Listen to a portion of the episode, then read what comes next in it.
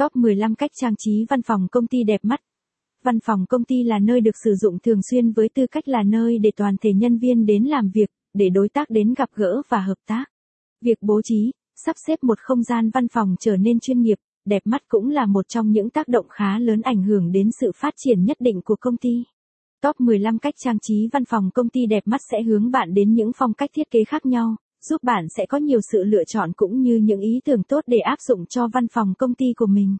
Điều này giúp cho công ty thể hiện được giá trị cũng như sự tin tưởng vào tiềm lực của công ty trong cách nhìn của những người xung quanh. Trang trí văn phòng làm việc giúp tạo nên một không gian làm việc chuyên nghiệp, nét đặc trưng riêng định hình văn hóa công ty. Các yếu tố trang trí văn phòng công ty.